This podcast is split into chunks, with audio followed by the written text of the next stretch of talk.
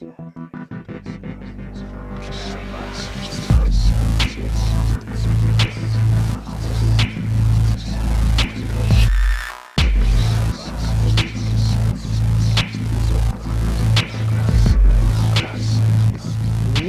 to episode 113 of the Horror Pod Class. We are streaming live from Dr. Henry Armitage Memorial High School AV Room. And my name is Tyler Unsel, and I run Signal Horizon, a magazine dedicated to exploring genre fiction in and out of the classroom. I'm Oren Gray, Monster Ambassador here at Signal Horizon, and I feel very professional now that we had that cool countdown. That I know, right? fancy, yeah. Right until I opened my mouth. Um, we, we are super legit because we have a Yeah, countdown yeah. That's all it, it takes. it had music and everything. It was real. I know. Uh, I wish I had any idea how I did that, but I don't. Hey. So tonight on the horror Podcast, we are going to spend some time talking about what we've been watching and reading. Uh, we're going to help you find some free content on the internet, and finally, we're going to spend the remainder of the episode with our special guest Jeff Brown discussing the deeply weird and equally problematic film Shivers. We have a new segment also to offer up this year. We've curated some important pieces of horror news of this two week period, and we're going to discuss those live pressing issues uh, here on the episode to help keep you better informed of what's going on.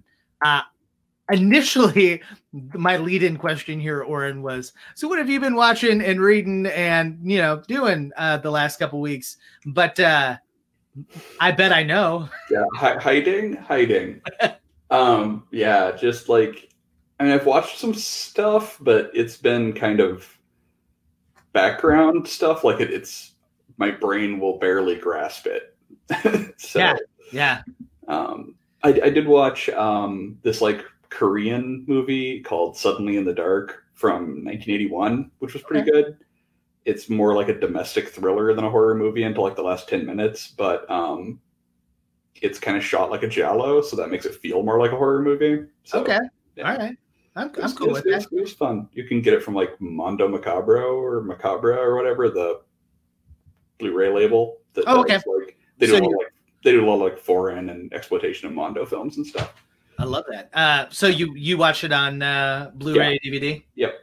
Excellent, excellent. Uh, I might remind the audience here: if you want to participate in our conversation at any point in time, feel free to comment on whatever streaming service that you are using to uh, watch our live stream here. And uh, if it's a comment that works out and we see it in time, we'll flash it up here on the screen. And it's like you're right here with Oren and I having this conversation. So- Just like that.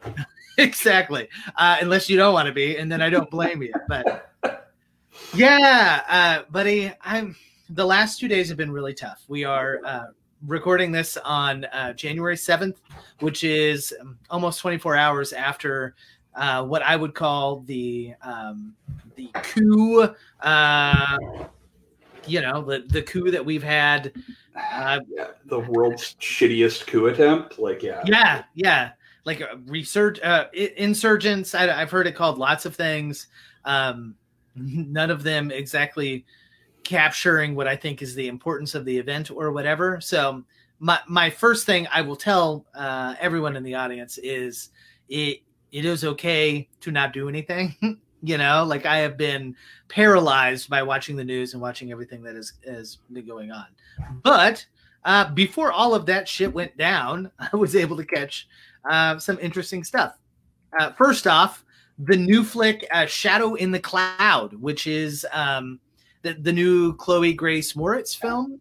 I think I mentioned it in the last episode, but I, you know, I wanted to give it another shout out because uh, I, I rewatched it again, and other than some kind of shoddy CGI, it's really fun and entertaining. And I think you can find it uh, all now on VOD. And I think it's worth it to check out a movie that does not take itself too seriously and uh, shows Chloe Grace Moretz, and I think a different light. Yeah. like it's it's a very mater- maternal story, you know. I really want to see it. It looks. I mean, it really doesn't look. I haven't looked at anything. It sounds great from what you've said. It's got gremlins. Um, yeah, You know, right? which was all I needed for something to sound great. Honestly, Yeah. like yeah, Yeah. Um, I did. Look, I did look at the poster where there's like this one little tiny hand reaching around the like plane engine or something. It's real good. Yeah, and there's a lot of that, and that's why I think it's it's kind of playful. And uh, uh, the second time through, I was like, okay, I see that. Um, so now, if I could describe to you a movie that is the opposite of playful and fun, it would be uh, a new Cronenberg flick. Uh, a different Cronenberg too, uh, Brandon Cronenberg's Possessor, which I caught maybe four or five days ago, and I was fully prepared to hate this film. I was fully prepared to hate it because it sounded super serious. Um, it sounded very mean uh, and gory, and I don't necessarily mind gore, but there is a subsegment of the the horror world um, that really gets into that, and that is not my particular subsegment. Yeah. I don't mind it, but I don't search it out. But I checked it out, and I really enjoyed it. I enjoyed the performances. I kind of dug the story. It, uh, I think, it has a lot of like kinship, maybe with. Um, oh, I'm blanking on the title right now, but you'll remember. It is the like virtual reality. It's got. Uh, it does have some existence stuff to it, and I like mm-hmm. that. But the first one that came to my mind was it's Ralph Fiennes during the end of the millennium. They wear the weird cagey thing on their head. It'll come to me later when I'm not, or maybe somebody in. Uh, um, it's not Strange Days, is it? That's it. That's okay. it. Ding, okay. ding, ding. Yeah, yeah. It's got a Strange Days vibe to it. I have not seen that since like theaters, so it's been a minute. I really dug it. It's been a yeah. while since I saw it too, but um, um, you can see that Brandon is very, very influenced by his father in this film too. There's a lot of weird ooey gooiness and like pseudoscience that uh I don't know. I like I would recommend the film. I mean, I've I'm I'm like the last person to not have seen it. Like everybody I know has seen it and everyone has loved it. So I mean I've heard it's really great yeah, um, I would stop short on saying I loved it or that it was really great, but it was good, and I'm, I, you know, we have talked off mic before about some other movies that have received high praise that were not our bag, and I would not classify this not as my bag. I would just say, uh, I mean, yeah, yeah, like, but we're probably gonna talk about this more when we get into the movie we're talking about tonight. But like, Cronenberg is really good like D- David Cronenberg is really good. His, his, movies are pretty much always good, but they're also pretty much always not my bag. Like his best movie is not like its overlap of my interests is less than it is for a lot of other people. Like yeah, hundred percent. Um, so yeah, I, I, think that is uh, that captures this movie movie pretty well. So that's yeah, it. Kind of, pseudoscience. Yeah, yeah, and there's a there's a lot of that. Like the the flux capacitor is not, you know, like it's like okay, all right, we don't, we, you don't need to add those words, you know, like just we'll we'll go with you, Brandon. We'll go with you. So, a new element that we have added uh, for this year is going to be uh, our discussion of the news. And first and foremost, our discussion of the news comes with uh, this new trailer that was sent out just a few days ago from Cinestate. And here it is, everybody. In between breath, take the shot. You done really good out there, kid. Size of that deer, we're gonna be eating venison all summer. On a day's work. I think we need to see somebody again. And by we, you mean me? No, I mean us. Hey, that look in your eye. Guys in my unit had that look. Maybe there's a brochure you can hand me so I can go?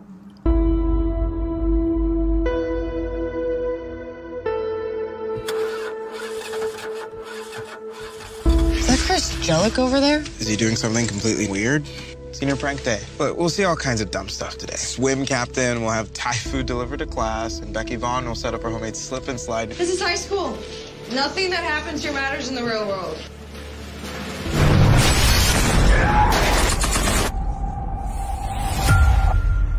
Okay, we are in charge now, so please pull out whichever app you use to do live streaming video. Get them up and running and point it at me. Now! Get down on the ground! Any more friends back there?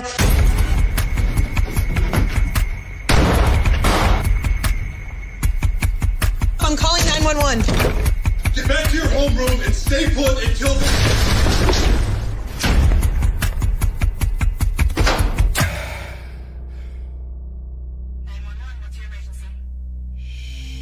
You must be close.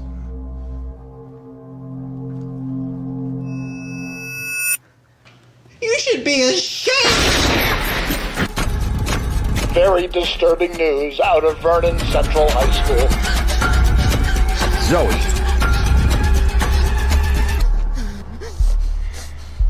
In between breath, take the shot. Go! Is it safe to say that this might be our guardian angel? Do you want more people to die? That's the last thing I want. I'm gonna kill one person in this room every five minutes you don't show your face.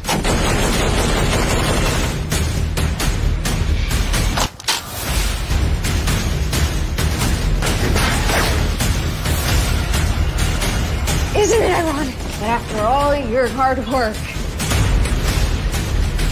people aren't gonna remember you?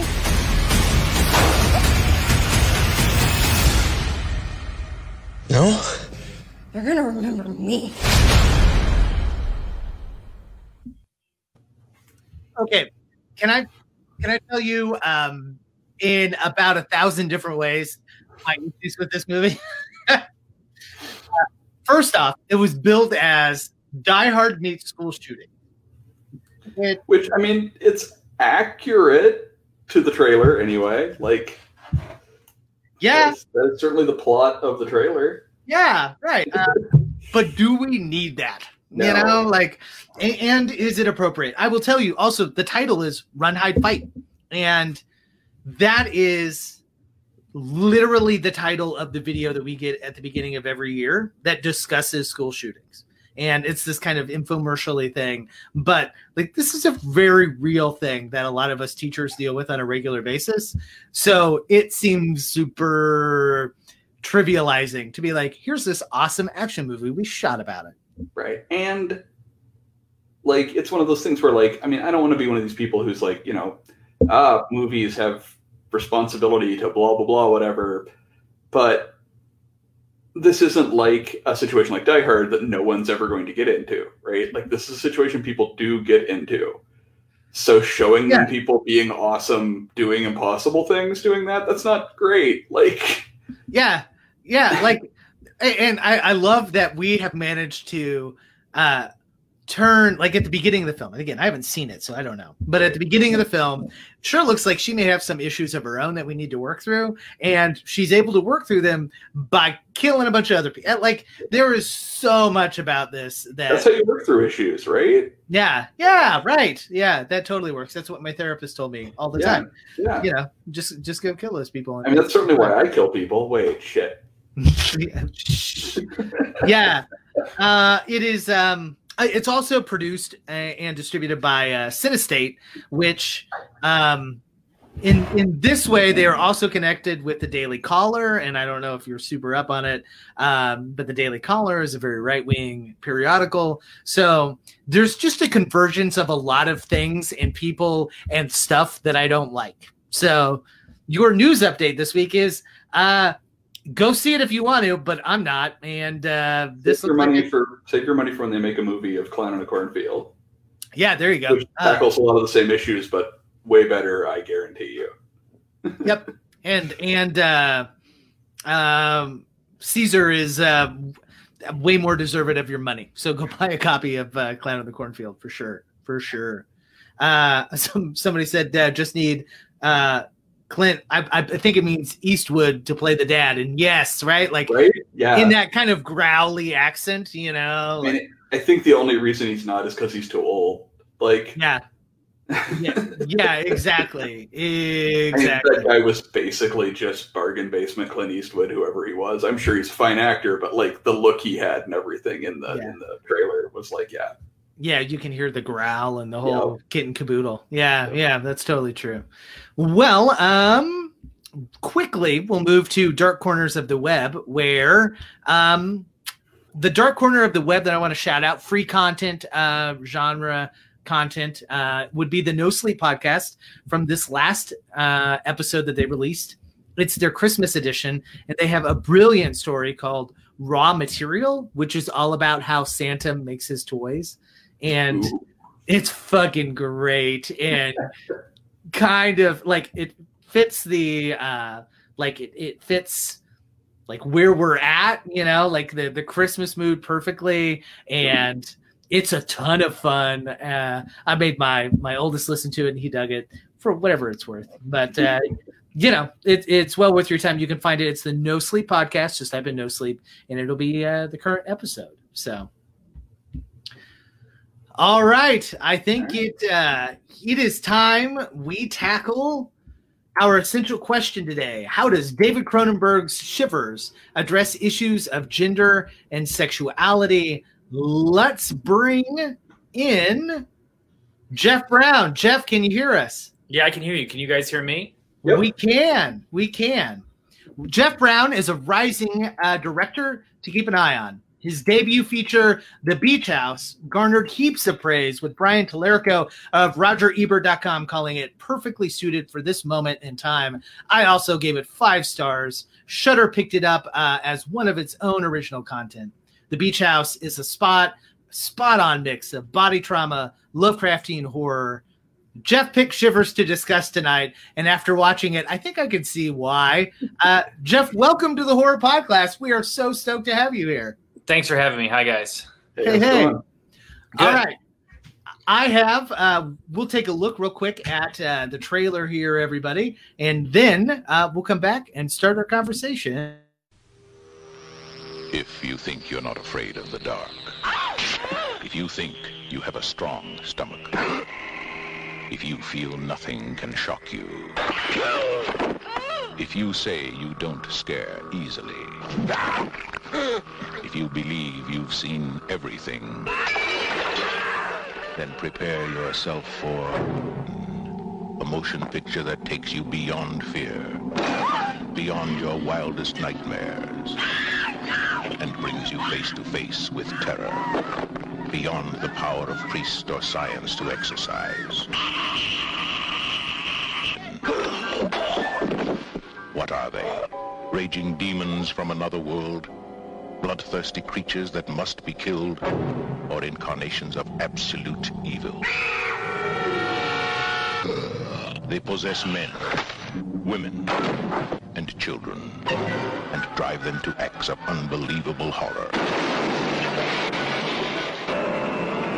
No one is safe from them. No power on earth can stop them. The only escape is death. If this picture doesn't make you scream and squirm, you'd better see a psychiatrist. Quick. Oh, I love it. I miss trailers like that. Yeah. yeah. Those are great, man. Great kind of classic. Yeah. So, uh, Jeff, this is your show tonight. You pick Shivers. Talk to me, uh, maybe a, a, little bit about why you pick Shivers and maybe whatever connection it has uh, to your movie, The Beach House. Uh, I, I love David Cronenberg, and I think Shivers is like kind of a spiritual uh, link to our film. Um, I think primarily, I was like, I think primarily because of the kind of production aspect of it. He shot it in like 15 days. It's a very contained movie. It all takes place in one building. Uh, and so I, I really responded to that. And, and I really, I have kind of a weird relationship with it. I, it was a movie when I grew up, I couldn't find. It was kind of hard to find uh, in the 90s. And then when I moved to New York, they had all the video stores had all these films, and that was one of the first films I, I think I rented. And I, it really, I wasn't crazy about it. I was like, this is what I've been waiting for. And then uh, the second or third time I saw it, I really I, I loved it. And then I saw it on, on the big screen. I, I uh, you know a repertory screening of it, and, I, and, there's the humor of it. It's just so imaginative, and it it it does a lot of things. And I watched it again this week, and I, I really it really is like a loaded weapon. There's just so much to it. It like you know it exists like on a metaphoric level, like you know, just just from the get go, there's just so much to unpack. I mean, it's very offensive. Um, you know, some of those '70s are really rough, and and I, I think if it manages to be completely offensive and gross at the same time, it's it's not. I was I wasn't like some of them are really they're really tough to watch anymore these days, and I thought that Cronenberg kind of diffuses it in a weird way by having it. It's so science oriented Um, but also the approach to science was something else that we tried to do in the Beach House. You know, it's it's uh, you know, Beach House has a lot of science in it. I, I think you know I don't Yeah. know, but uh, Sure. you know, so it's all these things are kind of playing around, and, and I just really I love uh, Cronenberg as a filmmaker and as a I, you know I, I love all of his films, and and uh, it's just a big influence on me in general.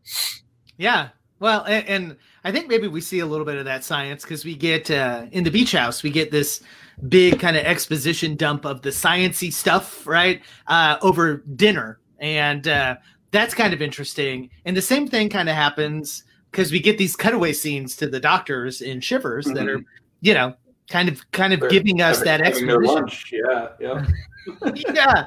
Yeah, yeah, discussing the weird uncircumcised uh, worm that happens to, you know, go in and out. Yeah. So we've got a comment from one of the listeners here. Uh, says Shivers is the Tingler meets the original Wicker Man meets Mayhem. I'm, I'm okay. Uh, Sure. yeah, I I think I I definitely see the Tingler, right? Like Yeah. uh Oh, yeah. same same kind of ooey gooey monster that's floating around. Um maybe it's uh like workplace horror I think that I think they're referencing um I was gonna say, I mean, I'm, I was glad that he mentioned. Like, I love the thing that the thing I loved most about Shivers because I watched it twice in fairly close proximity because I had just watched it for the first time like three months ago before we did this episode. Um, but like, I love I love the the setting of it in the the like in specifically the apartment complex, but like the really high high end upscale apartment complex, like the very you know hoity toity. and like you get the you get the the voiceover over the credits at the beginning about how like you can leave the problems of all those poor people behind when you come live in our nice apartment complex. Like yeah um and i, I love that setting. And it actually reminds me a little bit of um demons 2 uh, which was a later movie but which is in an apartment complex and it does a similar thing where it like dovetails all the different people in the apartment complex which was cool. And i really like i really dig that approach rather than having the kind of central one through line.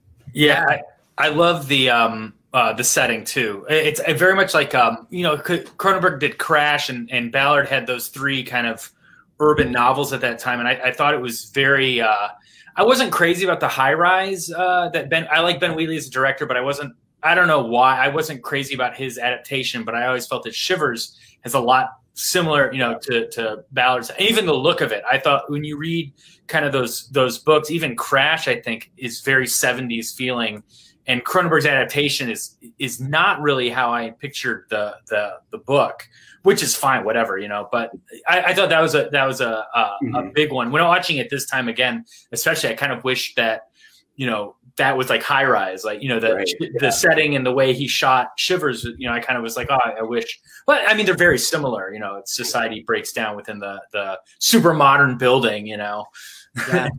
So cool Yeah, like there's a whole subgenre of stuff of like, you know, rich people get away from uh, all these poor people in this beautiful towering skyscraper that suddenly uh, isn't as beautiful or wonderful, right? It, it, re- it reminds me of the first film that we did for this season, uh, which was Gremlins 2, right? We have the same Yep. kind of tower and, and you know, maybe even some of those same class issues, but yeah. So uh, we would be remiss if we didn't talk specifically about the question today, which is the sexual politics of this film, because uh, there's a lot going on. yeah I like everyone's like, yeah, Tyler, you you go, you start. Um, Well- yeah, I don't know. he i mean it starts off you know it, he's he's provocative. So the first scene you know of the of the scientist and the young girl is very you know Yeah. it- it's it's it's upsetting but at the same time it's like he's diff- he diffuses it later when he's like you know it's not exactly how it looked. But yeah it's still like watching it you're like and and uh, you know i think there's a lot of archetypes you know it's like all the men wear suits. The the main woman uh she's you know she cooks and and she's very subservient to her husband. And i think he's you know i think that's all intentional. I think i think cronenberg you know he's very very smart like that. But yeah you know it's it is the 70s it doesn't age too well. Right, well, and, like, I mean, we we mentioned something about it on on you know online somewhere. It's just like you're not you're not going to make a movie about rape zombies and make it not be kind of politically incorrect like no matter when you make it. Like that's Yeah. that's not that's not a that you know, doesn't lend itself to that- that's, not, that's not an unproblematic thing to make a movie about like that's that's going to be rough no matter what you do Yeah. Yeah. Um, Well, so you know so when we were gathering research and kind of discussing how we wanted to take this episode uh, i put the question out to slack because honestly speaking i hadn't i hadn't seen this movie before i've seen a lot of cronenberg hadn't seen this one so it was a Hmm. You know new watch for me. I watched it and then immediately to the company slack i was like huh this is something. And it is amazing to this day how polarizing this film is because we you know we have a lot of really bright uh great voices you know that that write for us and they're like you know it, it is less problematic than you think if you read the film as a critique of some of those things as opposed to embodying that you know and is that kind of how you approach this film jeff Yeah, I, I, I agree with that. I, I think that that was something, you know, because in watching it under the guise of that, I think he just, he really, I, I think there's, there's an objective, and, you know, I, the, the word objective, I have, it's a, a weird word, but he is like, there's like a sign and a, a, a jep- an objective approach to the demon or the creature or whatever. And, and it absorbs everybody, you know, it, it doesn't judge, it doesn't, it just, you know, it takes it from kind of like a scientific, uh, aspect, you know, and I think that's kind of how he pursued it. And I, I don't think I, I read somewhere that he kind of said he sympathized with the infected as a, you know, it's like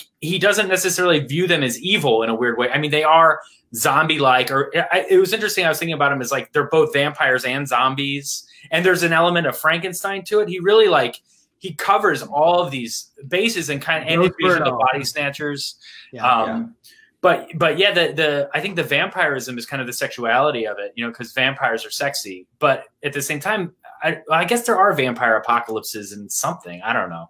But it's like the, zombies have apocalypses. That's more. They're very metaphoric and and asexual. You know, zombies are not sexy. I I'm not. I can't think of. I I don't know a lot of zombie movies where. I mean, anything. You know, anything goes these days. So um but yeah I, mean that's that's what i was kind of thinking about i you know and but the the relationship between the central wife and her husband who is cheating on her with a 19 year old in the building that's kind of the funny thing is that everyone gets it by sleeping with the same uh, girl you know that's how it spreads um, but i think also as an aids metaphor you know before aids it- i think that that was a very uh, strong that he kind of hit on some sort of like you know deadly venereal diseases which is kind of something else that's not i can't think of anything else that that does that which which is you know it just shows how how smart cronenberg is.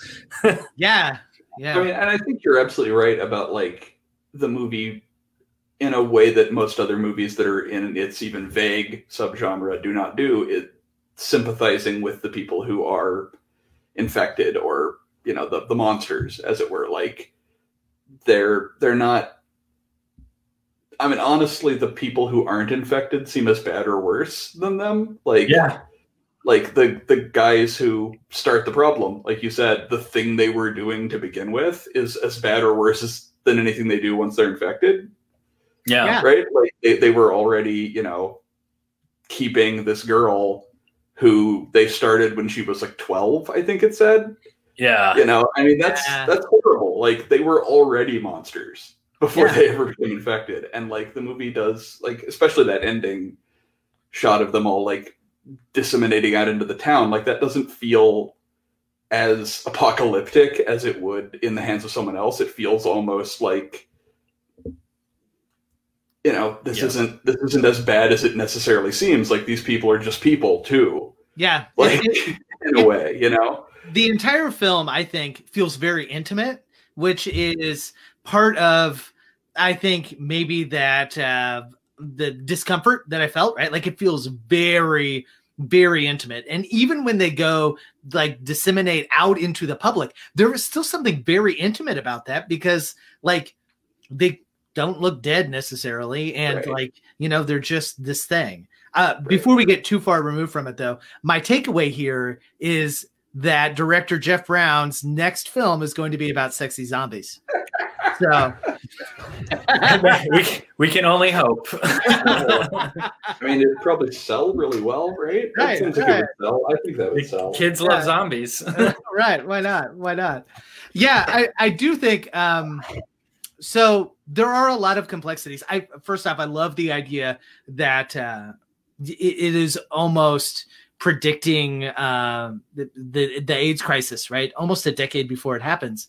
But the, the, I love all of that. The the really big part that I had some discomfort with, some issues with, was how it portrays uh, homosexuality, but also in terms of you know some other stuff that we see on stage. And I'm not sure if Cronenberg is is intending to do all of that, or is, if that is just a representation of the times, or what. You know, I don't. I, I'm totally open for discussion here.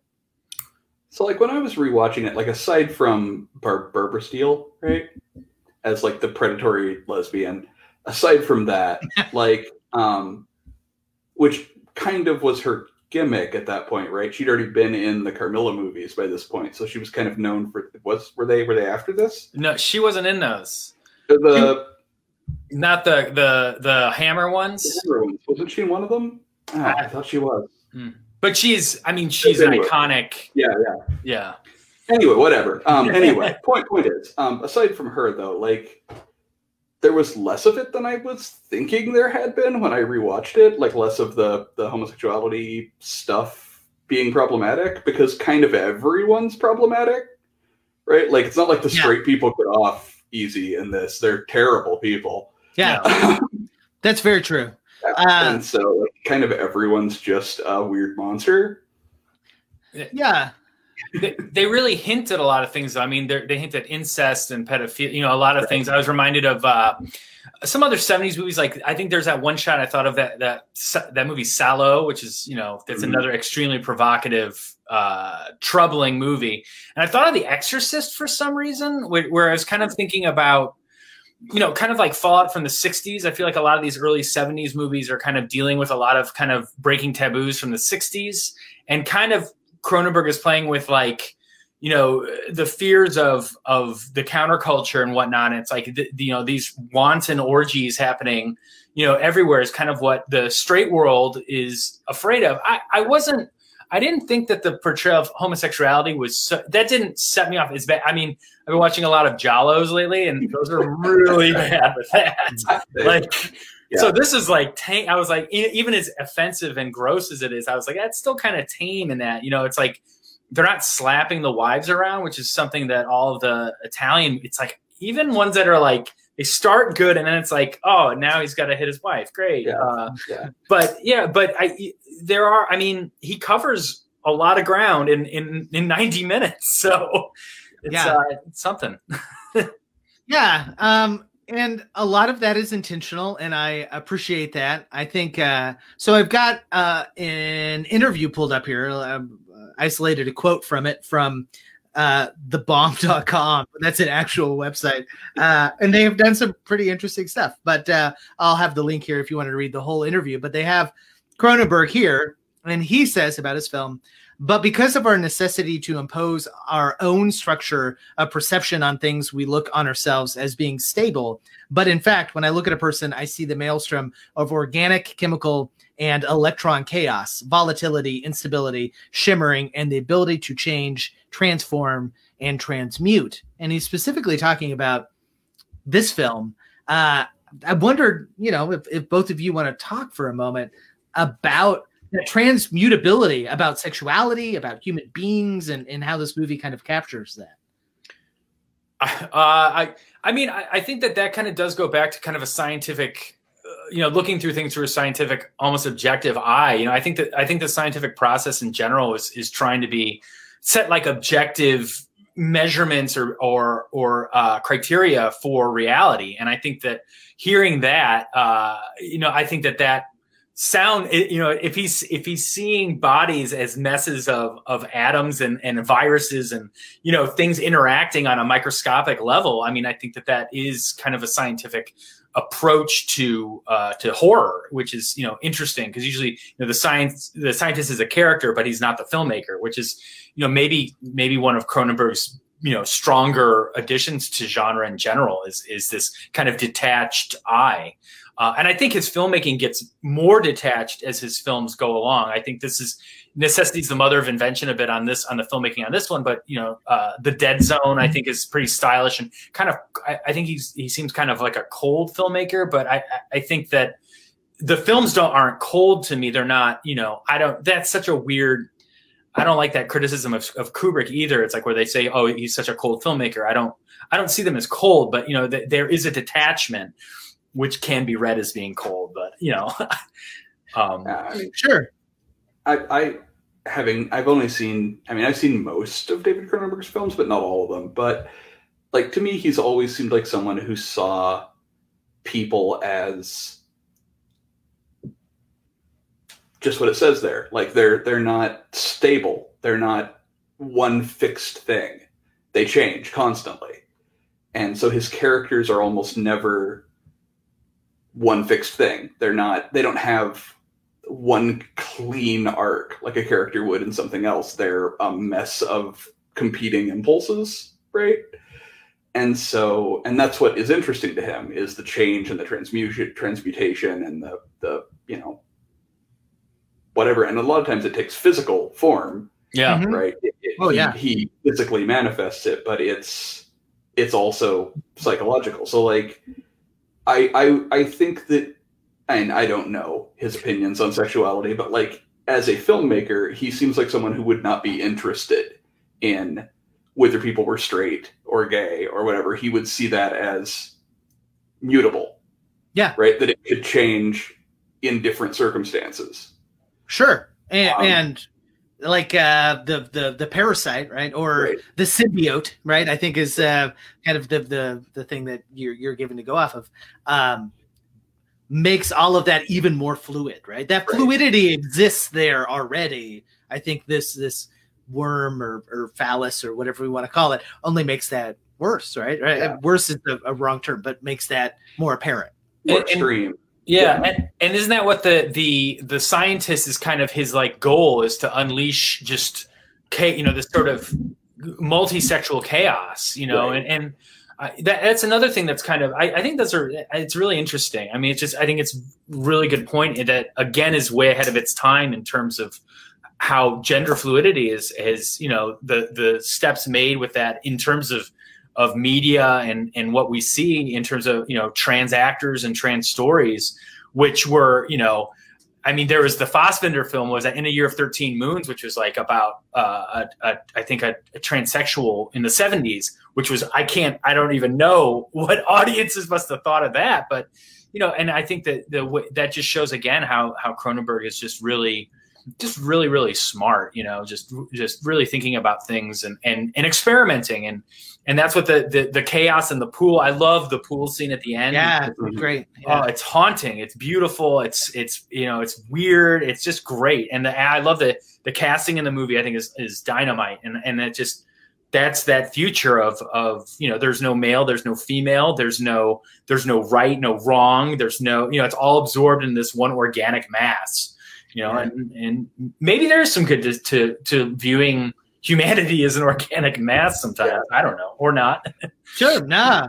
Like uh at, at its core the movie like doesn't just discuss, I think it advocates that oftentimes we are uh the, we, we don't have a morality that we are our functions of our base senses, our base desires, our you know the, these fundamental organic impulses. And I think like if if the movie has a moral, which I'm not positive it does, like it, it may just be like a thought experiment more than more than a morality play. But like to the extent that it has one, I feel like it is that we we deny that about ourselves, that we we deny how governed we are by those baser impulses, and in denying that we lose track of our ability to control them.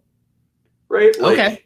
because the people like i said the people who are at the crux of this whole transformation were already monsters before the monster ever got to them yeah. right and but they didn't believe they were right they all believed they were these very rational in control people but they weren't every one of them we talked to, every one of them we see, they were these, you know, they they were respectable people, and they weren't. Yeah. yeah. yeah. they did bad things before the worm ever got in. Right. And and it was that that disconnect that let this happen. Right. That made this happen. I, I think that I think that's super fair. Yeah. Uh, so so one of the things uh, we, before we entirely run out of time, um, that I wrote down, and, and maybe it'll be a quick conversation, maybe it won't, but boy, I think I have seen now everything Cronenberg has done. I think uh, outside of like the early pornography stuff and you know whatever. Uh, the Slack, sl- my my my Signal Horizon Slack was like, you don't know anything about David Cronenberg, and they were all 100 percent right, right? So there there's probably a lot that I haven't seen, but he sure likes orifices, right? He sure likes openings of human bodies, and I I thought that from a stylistic perspective bared a mention in the conversation because I haven't seen anything like it. And and what we were talking about before uh, you were on, um, Jeff, was Brandon Cronenberg's uh, Possessor, which also does the same thing with holes in the body, and I think that is fascinating and interesting. And I don't know what he's trying to say, but he's trying to say something. Yeah, I you know I don't I don't know if Cronenberg. I don't know if he does know either. I think I think that he is a filmmaker that is kind of guided by instinct, which is I think a lot of uh, David Lynch and you know to I think a lot of of these filmmakers that make you know that have been doing it for decades. I don't. I think if you ask them, can you explain what you're trying to say? I think they would. I think similarly to what Oren was saying about he. I don't think he would say that. Oh, there's a moral I don't know if there's a moral to that. And I'm sure Brandon Cronenberg is like sick of hearing him being compared to his father, but his, his last name is Cronenberg. He accepted it. You know, it's going to happen. But yeah, Possessor is uh, is something. I, I was I, I, I missed your earlier conversation about it, but did you guys talk about deep fakes and Possessor at all? With oh no, that's great though. Talk about it. I thought that was really. I didn't think about it till like the next day, where I was, you know, because I, I, kind of wrestled with the movie. I, I, I loved uh, Christopher Abbott's performance, who I think he's a really kind of underrated actor. He makes he chooses a lot of risky movies, and I thought this he really showed off. In the, and I love I say that in the best possible way. It was just such a meaty role, and um, but he's it's a deep fake. He the, when they are inhabiting other bodies, they are doing a physical, a literal deep fake, and I, I think that that was a very kind of subtle, smart uh, approach to. Uh, persona into into the, the again back to you know kind of the the nature of flux and, and transmutation or whatever oh, yeah, yeah. Uh, with personality and and I think that he's kind of you know the, he's not picking up where his father left off but he's definitely exploring some uh, you know similar things I mean he grew up with his father so I think you know he's gonna. No matter what, he's gonna hear it around the dinner table at some point. I guess. What is that Christmas like? Or I don't. Right? Thanksgiving. I think they're uh, Jewish oh, though. yeah. So maybe what's that Hanukkah like? yeah. Oh man.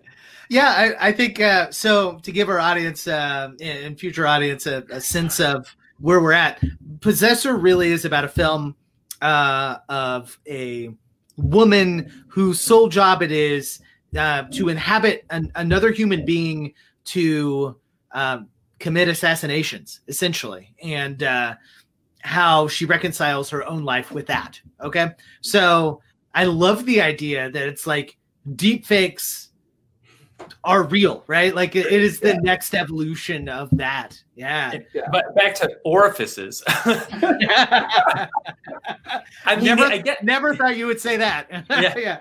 Well, um, their soundbite for the episode. Wait to see the next film. No, um, the, it, yeah, I don't know what that is. I mean, maybe it's it's another thing where it's a, a, a natural. You know, in in science, every creature has an orifice, and so whether or not it's a talking sphincter in Naked Lunch or in in Videodrome, his stomach that takes you know I, you know maybe it's just something where it's another thing where it's like this is just what what you know people have. And and in if we're mutating people into the next stages of evolution or into you know maybe side steps of, of evolution the orifices are going to change too uh, you know i mean bullet holes are also orifices and yep. even movies like you know eastern promises or history of violence where he gets away from the science fiction aspect they're still very bloody movies and so mm-hmm. it's maybe um, there's always something in his films about a uh, uh, uh, a rift or uh, the straight world being invaded by by a different world that's either more violent or more sexual or you know and then the, the main character is kind of coming face to face with this new reality uh, you know it's very explicit in you know videodrome or, or but in something like eastern promises uh, Naomi Watts is is the straight world, and then she comes into the, into contact with the, the mafia, with the Russian mafia, and so maybe the orifice is is a is a visual metaphor for that rift. It's a you know if it's a bullet hole or I don't know. I'm just kind of talking. No, I like that. I like it could be. I don't know. You know, it, it, that makes some sense, but there is definitely a fixation with it. You know. Well, he, so his movies are very, you know, they're very preoccupied. A lot of them with mutation, right, or change, or like physical change. But we're used to seeing physical change in movies, right? There, we see it a lot. We see, and it's cool a lot of the time. But orifices are intimate, right? I mean, one way or the other, whatever orifice it is, like even you know, even if it's not something sexual, like your nose or your ear or something, right? You stick something in someone's ear, that's intimate. That's not something you let strangers do, or yeah. the strangers or the strangers do on the regular, right? People don't walk up on the street or, and do that. Or if they do, it feels very fucked up. Right. Yeah. Right? Yeah. yeah. And so, like, if you want people to feel that change and really feel it, you make it around the orifice, right? Because that's the intimate ones. That's what we feel with. Yeah, that's got the most nerve. Right. Yeah. yeah. yeah. I, so, so here's my pet theory. All right. Uh, Cronenberg seems to be obsessed with permutations, right? Things that are both, things that are other, and they're not of either thing. They are of both things, right? We get the fly, we get, you know, whatever uh, examples you come up with. And I think an orifice represents both right? It is neither in nor out. It is both things, right? Mm-hmm. So in that way, no better way to illustrate this this principle of of liminal space, right? Or whatever we want to call it, than the actual orifice, which somehow right. represents coming and going. Maybe in this movie, literally, I don't know. but yeah, whatever. Yeah, uh, but it, it, was readily apparent from that first scene where uh, you know he he cuts that girl up right? And which i think is filmed so interestingly because it for a film that is incredibly bloody and incredibly gruesome you see some blood and you see some stuff but you you see it all from the side. So it's like right. kind of hidden you know? And I, I i just found that really really interesting. It's such an it's an interesting decision for an opening scene anyway because like yeah we already talked about like it sets it up to appear to be something other than what it is like we we initially see it as something other than what's happening. Like ah. we yeah. see it as him attacking her. We don't Yeah. know why. Yeah. Like, Right, We, right. we he's the aggressor and not that you know she's infected. Yeah. Yeah. And then we then, then yeah then if you're paying attention it comes back later that yeah that's what that was really happening but it, it you know it's just very you know a private you got to start it off get the kids in with a bang right You're like oh, i'm in i'm in for this one yeah yeah Well, if if you want a really great uh, discussion of kind of the metaphysical aspects, uh, especially of what Jeff was talking about about the intersection of vampires and zombies, there's a great paper called "Sexual Devouring: The Desiring Production of the Subversive Undead" in David Cronenberg's Shivers by Radek Kralov. Uh, totally screwed that guy's name up, but I'll have a link in the show notes. It's from the Journal of Anglophone Studies, and I found it I don't know super interesting. So that's your that's your further reading on that. now, Jeff, we have a tradition here on the Horror Podcast. You can absolutely say no, but we love our guests. Uh, we scour Letterboxd for the lowest possible review of the movie that we've seen. So this is a half star review. I'm going to drop it in our Oh. private chat here.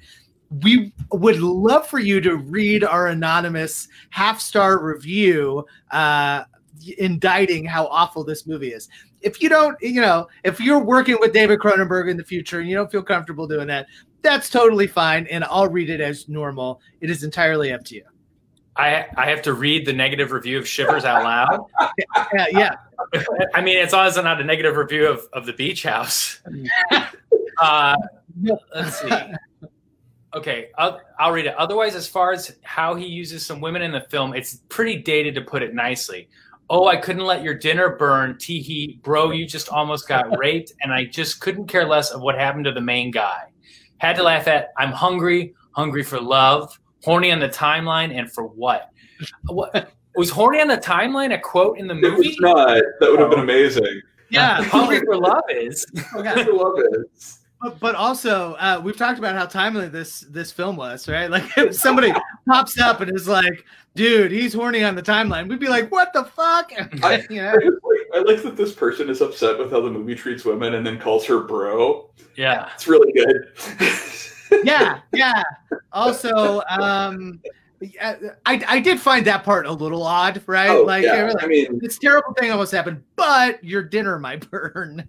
yeah, I mean, like she pretty clearly just wanted to follow him, Yeah. and that was her excuse. Like she constantly was following him when he told her not to, yeah, which he was real patronizing. But whatever, you know, it was the seventies, I guess. And well, she goes and puts in her contacts before they have sex. That Oh, part that was, that was the other and one. but too. she Yeah, had- what the hell, right? Like, why do you go back? I don't. Yeah, that, Yeah. that was weird.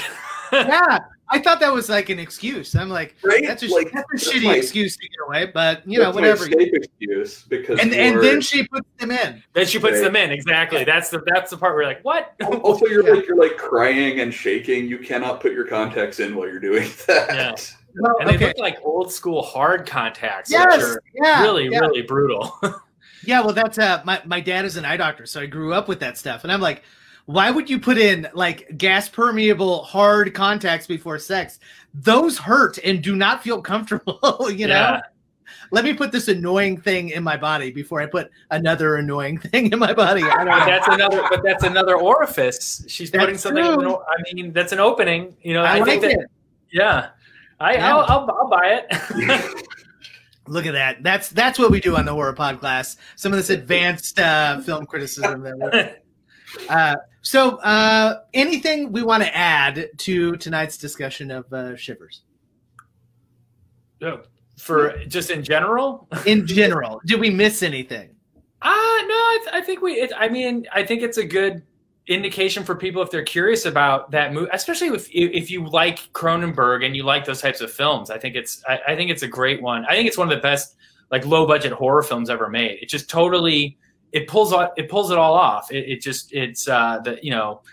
Uh, it works. It totally works. Uh, Yeah. Looks like uh, we got a new comment. The opening scene reminded me of the prelude of Peter Straub's Ghost Story. the the book or the movie? Oh, I don't know. I don't It's been know. a- I haven't seen the movie in a long time. I wasn't Yeah. crazy about the movie. It's been forever. I Yeah. I don't know if I'm that familiar with it to to really say one way or another. don't But their word for it. yeah, yeah, works for me. Uh, all right, Jeff. Uh, now's the time. Do you have any future projects that you would like to plug? Anything that you would like to discuss? I've already preached all of uh, that I can about the Beach House. It is fantastic and one of my favorite uh, movies that I've seen lately. So Thank you. Yeah, I, I think Beach House would make a good double feature with Shivers. I think it would it would bring out some themes. I think that's a good good way to go. Uh, I think uh, another totally off topic thing, but a good double feature is Basic Instinct and Videodrome. If you want more Cronenberg, the two films are similar. It's it's a weird one that I, I don't think I think I might be alone in that feeling, but they're very similar films. yeah, Uh, I'm I'm working. I have a bunch of projects going. Hopefully, we'll you know once COVID calms down. Films are very slow right now because of of that. But I, I we have something in the works. So hopefully, uh, you'll see another movie from me in in the next 2022. Maybe that sounds good. We're trying. We're we're trying hard. It's it's it. But it feels Yeah. like something's coming together. So I'm I'm really excited about it. Uh, It's it, it will be genre of some of some sort. But that's all I'll say. love it. Can they, uh, if they want more of your stuff on the regular, do you have like a Twitter account? Do you do No. Instagram? None of that. I- you you stay I- away.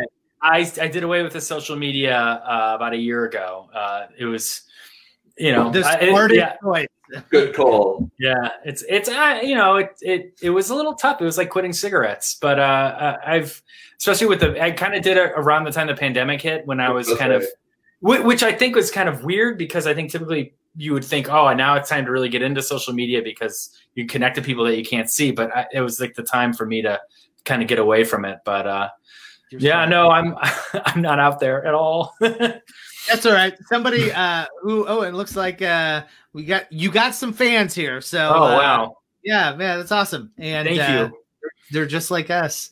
Um Oren, where can they find more of your stuff? Uh, I unfortunately am still on social media, so you can find me at uh, Oren Gray on Twitter, Facebook, Instagram, Letterboxd, etc. So I love it. Very good. Very good. Oh, Well- and I am I'm familiar with the author that you guys are having on next week. Uh, man, I read I read Gateways to Abomination. it's Oh, a that's very great. very disturbing, but very you know very interesting horror novel. I would I would recommend it to everybody to pick up that book. It was really I like and I think Oren John Langan was a guest or, or he did something. Mm-hmm. Also, a big fan of his writing. Uh, would recommend those very highly to people. Yeah, yeah, that's great. Well, wonderful. yeah. I'm, Yeah. I'm sure they will be uh, stoked to hear that uh, they have and m- maybe you'll get to make one of those uh, films or something at some point. Yeah. Yeah, oh there's a Matt Bartlett film would be so weird. Oh, dude. Yeah, that'd be that'd be something. That'd I mean, amazing. something. Yeah, I'd, I'd be the I'd be the first guy in line. You Yeah. know, like uh, hopefully not the last, but I'd definitely be the first. So- yeah, I, I, I, wish there were more people that like. I can't wait to see that Matthew Bartlett adaptation. But I think I think you got three here, and that's Yeah. three. We can all go see it together. yeah, I love that. I, I'm going to hold you to that. So Okay. that we'll, we'll, uh, we'll come and do another episode. Well, uh, you can follow more of my stuff at Ty Unsel on Twitter. I also run the day to day at Signal Horizon. Or if you wanted to take a random debate class at Park Hill High School, uh, I would see you in my classroom. But I wanted to say one last time, uh, Jeff Brown, thank you so much for coming on the show. Uh, we interviewed a few weeks back, and it was great and uh, I knew that you could kind of add that academic angle that uh, we, we strive for. We don't always get there, but we, we we try real hard. So thanks so much for coming on, man. Oh, thanks for having me. It was great. Very good, very good. Well, uh, next week we we have already uh, spoiled the news, but next week we have uh, the wonderful, very talented Matthew Bartlett on to talk about a Session Nine, which is a movie. Yeah. Great Yeah. movie. Yeah, I, I haven't seen it maybe in two decades, so Yeah. I'm, I'm dying to kind of jump back in and uh, yeah, to, to to see if I like it as much as I did last time. So, all right, very good. Well, uh, until we uh, see you all again, class dismissed.